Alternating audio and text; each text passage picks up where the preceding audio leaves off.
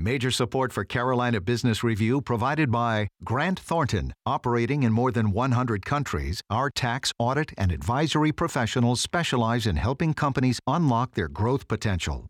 And Sonoco, a global manufacturer of consumer and industrial packaging products and provider of packaging services with more than 300 operations in 35 countries.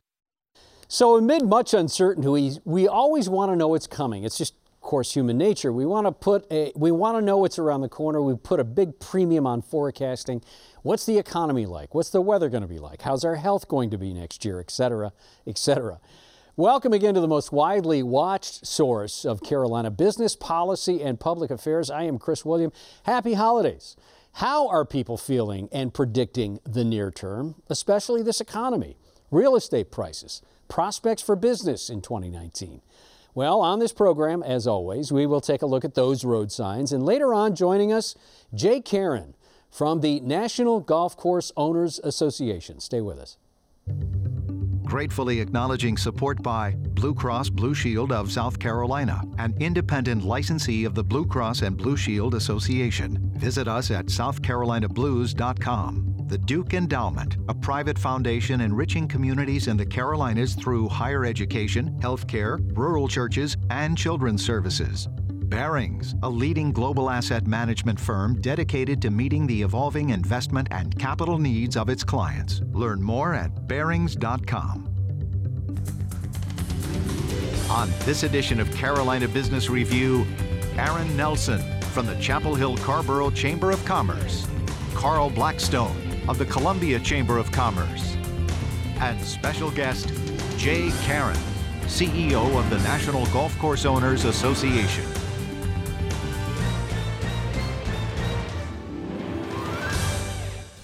Welcome to our program. So, have I missed the no shave November thing? Y- you did miss it, but we did not.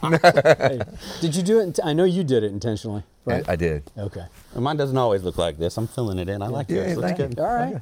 Uh, it's self gratification here. You Absolutely. Guys, yeah, that's right. Uh, gentlemen, welcome to the program. Aaron, good to have you back. As always, Carl. Um, let's start with this idea. I want to read this to you. There was a recent survey PricewaterhouseCoopers did of CEOs, both small company and large company CEOs, about how they're quote unquote feeling about the economy. And the, the, the title quote was anxious, the anxious optimist in the corner office. Uh, is that is that descriptive enough, Aaron? Do you get that sense? That That's really interesting. An anxious optimist. I'm hearing a lot and feeling a lot of optimism, particularly Still? locally. Yes, um, folks feel like North Carolina and the Research Triangle region is still a wonderful place to grow and start a business. In the Chapel Hill market, to be close to a university, access to talent, access to research, all of those are still really good, and the general economic conditions are great. Anxiety comes from mostly what's happening on the federal level. Um, a lot of discussion about the rules and regulations and taxes, and then some anxiety about what's happening at the state. Mm-hmm. Carl, yeah. same thing. We're past the midterms. You think yeah. that's kind of a load off for folks? I think it's a huge load off, and now there's answers to those questions. What's going to happen in D.C.? Um, you know, the southern half of the United States is in a good position, and the growth rates that we're seeing are, are phenomenal. Um, I think there is an optimism with CEOs that I talk to. Specifically, we've got a stable system somewhat in the state of South Carolina. The Fed now is a little more stable with uh, a split uh, split Congress. Mm-hmm. I think that bodes well. The last time we've had this, it, I mean, we're in a long, second longest expansion in our nation's history it could play out a little bit longer now that we have a mm-hmm. more of a stable environment in D.C. You know, so the congressional split, as you described it, Carl, and what's happened in North Carolina, Aaron, that now Republicans don't have a super majority and will have to maybe play a little bit nicer with their colleagues. Um, will that hurt? Uh, not hurt, that's not the right way to say it. Do you expect that to help or hurt what businesses are trying to do in 2019 and beyond? Uh, I expect it to help. I think that when people have to cooperate better, be a little more collaborative, uh, don't just get your way and don't have to listen to anyone else, that will have better policy get made. Mm-hmm. Um, we've done a great job of making a pro business environment in North Carolina, and I do credit the Republicans for that. Um, but it isn't as simple as it used to be, where you thought Republicans were going to be good for business yeah. and Democrats not. Um, uh, this Republican, uh, when it was a supermajority, made some choices that were painful for businesses and for North Carolina's reputation. Mm-hmm. Uh, there was a dog leg left, and that's my term, uh, in politics between Republicans and Democrats nationally, certainly in North Carolina, a little bit in South Carolina, but South Carolina still has that very red vein that runs right. through it. Was uh, the Arrington race, the Cunningham race down in Charleston, the congressional seat was won. But is, is that is that is that a one-off, Carl? Do you still expect that the Republicans have a pretty firm hold in, in the Palmetto State? They do, and, and that particular case was defined by some environmental issues more than anything else. And uh, the coast is very conservative uh, from an environmental standpoint. I mean, the mm-hmm. conservation mm-hmm. is a predominant issue, and uh, the candidate made some bad choices on, on that to start her campaign and never recovered. Uh, I don't see it a wholesale change in South Carolina no. anytime soon, um, but I do think the more moderate candidate in that race won, and we're looking forward to see what Mr. Cunningham can do. I, I think it uh, it speaks well. I think we were talking about this a little earlier. I think the country is looking for just a not a divisive temperament and, and yeah. one that working together in a conciliatory mode and I think it's good. Yeah. The fighting's exhausting. I mean, it's exhausting. it makes people not want to pay attention to what's going on uh, and to just simply focus. Lo- and that's so, you know, our hashtag would be double down on local uh, that the stuff that's going on the federal and the state level sometimes seems beyond our control and influence. If we can just make our local economy successful, if we focus there, we'll do better. Um, but it is a, it feels so tumultuous. Yeah. So it's very nice that these are now uh, resolved. Um, your question about sort of in politics, you know, North Carolina if you add up all the congressional votes, it was only 51-49 Republicans to Democrats. Yet still, we'll have what is it, 10 uh, Republican congressional folks uh-huh. and two Democratic. The, the, state, I think, is changing, led by the urban area. Well, well that's a, that's an interesting point here. And so when you drill down in the urban areas and you specifically look at the largest, Wake County, Raleigh, Triangle, Charlotte, Mecklenburg. Right. You see that Mecklenburg County Commission now, all Democrats. That was a surprise to those that live in the Piedmont. And then even Wake, does Wake have one Republican I on the Wake Wake County? is all Democrats and has been for a while. Durham okay. is all Democrats and has been for a while. Uh, Orange County is all Democrats and have been for a while. So in the Triangle, those three counties are 19 Democratic county commissioners, I think, and zero Republican.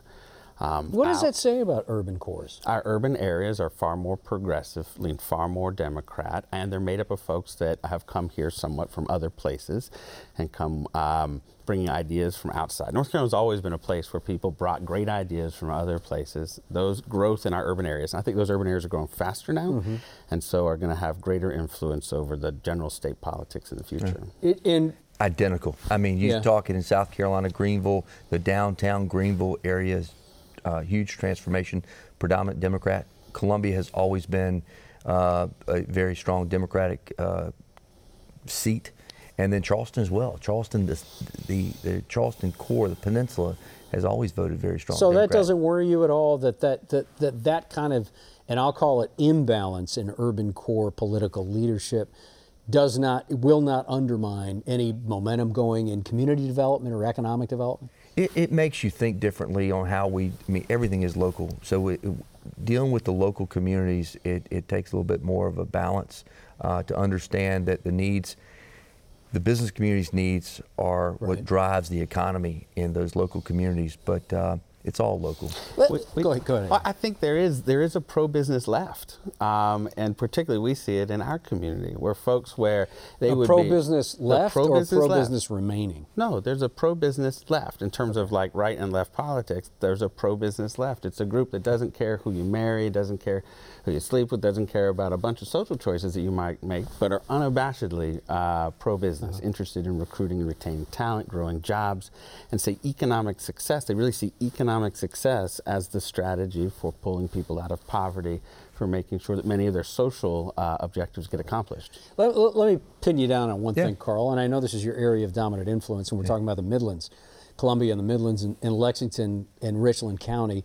Do you get a sense of, and, and it's probably not a fair question to ask you because you've got a lot invested in this, but do you get a sense that Columbia will figure out what those economic development challenges are that will help them, and this is my term, to be able to catch up to what up the upstate and the low country yeah. have done? Hmm. We're in that process now. It, it's really the private sector uh, taking the bull by the horn and realizing that uh, we control the destiny of the Midlands, and so we have to have uh, more proactive economic incentives. We have Right. to be more competitive, and uh, but we can't rely on the public sector to dig us out of this hole. We've got to do it ourselves. And so I totally agree with Aaron. It, it's a there's folks on the left and the right are putting aside any political differences to say this is the best for economic development for the future of our kids, um, for recruitment of companies.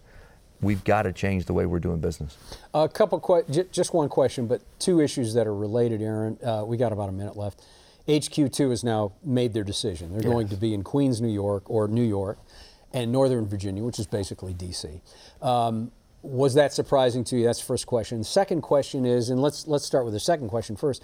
What happened to Apple? For a while, it was the worst kept secret that they were going to relocate to North Carolina with a major part of their business. What happened? You know, and it's so odd. You're right, and uh, we were talking about it earlier.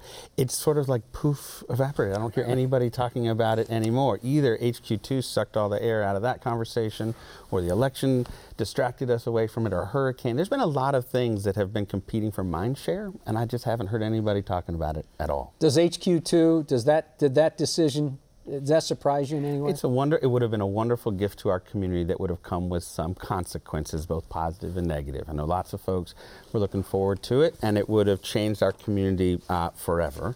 And now that that's not here, um, we got our heads back down and Yeah. continue to work on other things. Yeah, less distraction. Press on. Thanks, gentlemen. We're going to meet our guest uh, in just a moment. Next week on this program, Dr. Nathan Hatch is the president of Wake Forest University. He will join us again. Also, the North Carolina Treasurer Dale Folwell has uh, it takes his job very seriously as the chief financial officer for the Old North State, and we'll find out what the latest things uh, that they are working on.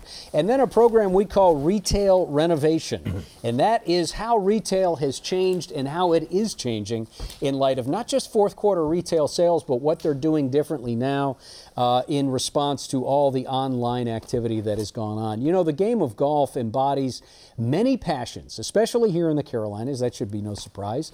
Real estate, vacationing, community development, of course, great views, exercise, and of course, competitiveness.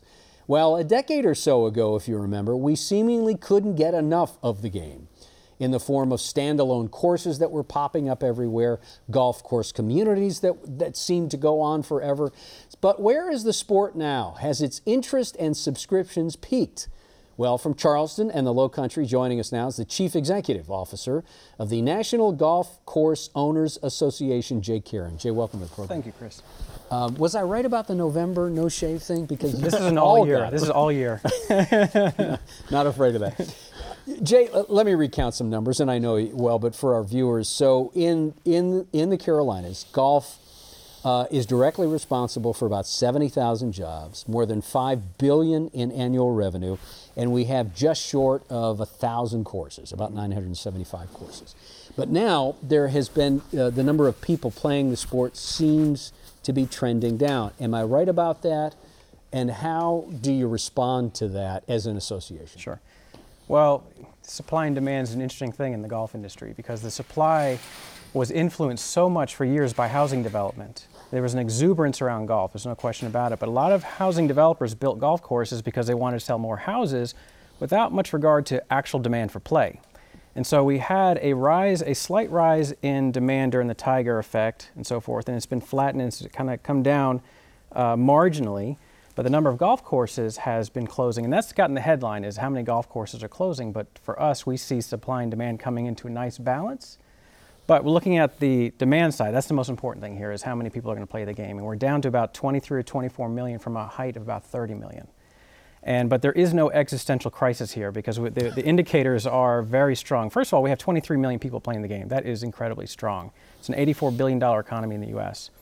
But right now, if you look at the future indicators, diversity is up amazingly in the sport on, from the under 30 crowd. You mean the players and the tours, or the No, people the that are customers, the people that we have two planets in the golf universe. We've got the tour. I call it Golf Hollywood. Basically, what's happening in tour, television, fandom, all of that. But then you've got this other planet where all the golf courses exist, where people come and pay to play and sustain the 15,000 golf courses around the United States. That's who I represent. Well, you look at youth participation right now, and that's our future customer base. Participation in youth golf is on the rise so sharply when you look at other sports when you're seeing decline. So, I mean, PGA Junior League Golf is an example. There are 52,000 kids now playing in that particular program where there were 8,000 kids about five or six years ago in that program. So we're seeing a lot of parents are finding a pathway to golf now, which that really didn't exist before as golf as a team sport.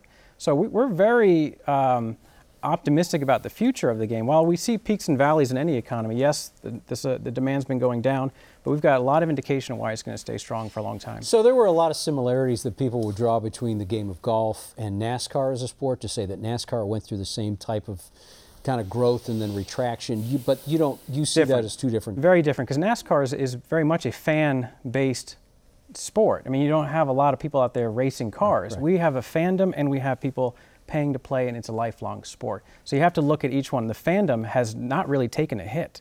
I mean, the, the, the tour is, is still off the charts. LPGA is, is on the rise as far as fandom, excitement around it, viewers, all of that. Purses going up. That's still incredibly strong. Mm-hmm. So it's, but we have to look at the golf courses and the real estate business and the land business and what happens there. That's, that's what I concern myself with. Aaron? So was, it's really interesting as a person who's just recently gotten myself a used set of clubs and I'm starting to enjoy this. Um, and we thank you for that. Oh, you're welcome. You're welcome. Talk to me a little bit about what you see as if is so as golf courses are closing. Uh, what is happening with the land? Um, what are people doing with that? Very good question, and that is there's no large trend on that because every land situation is different. It depends upon what your zoning is. Are you surrounded by houses or not?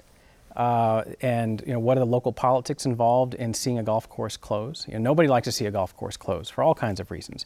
It's actually hard to get out of the business if you think about it because you're tied to 200 acres of land. What happens to this?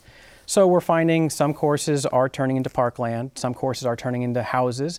Some uh, operators, like one in Columbia, a friend of mine, Rock Lucas, he has Charwood Country Club. He had 27 holes, closed nine of those, and now he has an 18 hole facility. He's, he's incredibly happy, and probably his bottom line might be even better because of it.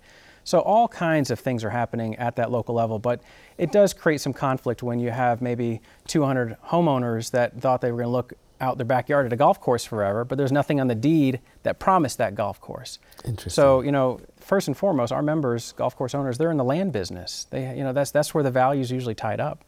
So, and we, we, as you would imagine, as business owners, they'd want to exercise whatever economically makes sense for their mm-hmm. asset. That's really interesting. Yeah. Hey Jay, tell me. Uh, let's talk. Top Golf's taken off. I know they have a facility here. We just got a new um, a business in Columbia that opened up. It's a Top Golf simulator where you can go during lunch and get lessons or go out with a group of friends and have drinks and, and play golf. How does that translate into courses and the, the future of golf as a whole? Uh, Carl, it's a great question. So, Top Golf has been really the darling of the golf industry for the past, say, three to five years. And they're getting millions of, of folks coming in and spending a lot of money on food and beverage while hitting a golf ball. Basically, it's a food and beverage business uh, where they get to swing at an inanimate object and have a lot of fun at it. And I, I believe anything that puts a golf club in someone's hand is good for our members in the game of golf. But what you're seeing at that little facility that has five simulators, to me, that is the future of the game as far as expanding the business. Not necessarily displacing golf courses. I think that can expand the business. So we might be able to turn an $84 billion business into $120 billion business because of the, the simulator concept. And for the folks uh, watching, that's basically where you, you stand in a, like a small bay, a room, and you're hitting into a screen, and you could be hitting to, into Pebble Beach because, and the graphics are amazing and you can change your lie and all of these things. A lot of fun. My, what I'm hoping is that the golf course of the future is going to be indoor and outdoor, under the moon and under the sun, so that if it's raining, you could still go to the golf course and play at the simulators. If you want to play at 9 o'clock at night, you can now still go to the golf course and have a good time. So I think there's a, a world of opportunity bringing technology to the green grass shop. My concern is that the retail centers around America is where this may happen. If mm-hmm. that's the case, then the economics go to the retail centers, they don't go to the existing golf courses, mm-hmm. who I mm-hmm. represent. So we're trying to get our members uh, positioned to make the capital expenditures to put in the, this, this new technology to expand their business. Let's unpack that a little bit further. So to keep it real and to keep it on real turf, it would seem like there's, there's, that you could leverage the idea of a par three, a shorter course that you could play two hours or over mm-hmm. a long lunch. Mm-hmm. Why hasn't that been exploited? Well, it's always been there. Nine hole rounds have been there forever, right? Yeah. And Um, and the, there's been this forward tee movement in the industry now for several years, where a, a, golf course will have seven sets of tees. So you think, oh, we want to pay, you know, play a par three course. We'll pay, play from 4,500 yards, the forward set of tees. But there's a lot of ego tied up in where you play and where you tee off from. So there's a lot of reticence to move up, you know, sets of tees. So we deal with that culturally. But something that's happened in North Carolina at Pinehurst is a perfect example. They built this short course called the Cradle. It's a nine-hole golf course, and the holes range in length between like 50 something yards and 120 yards. And it is the it is incredibly popular right now at that resort.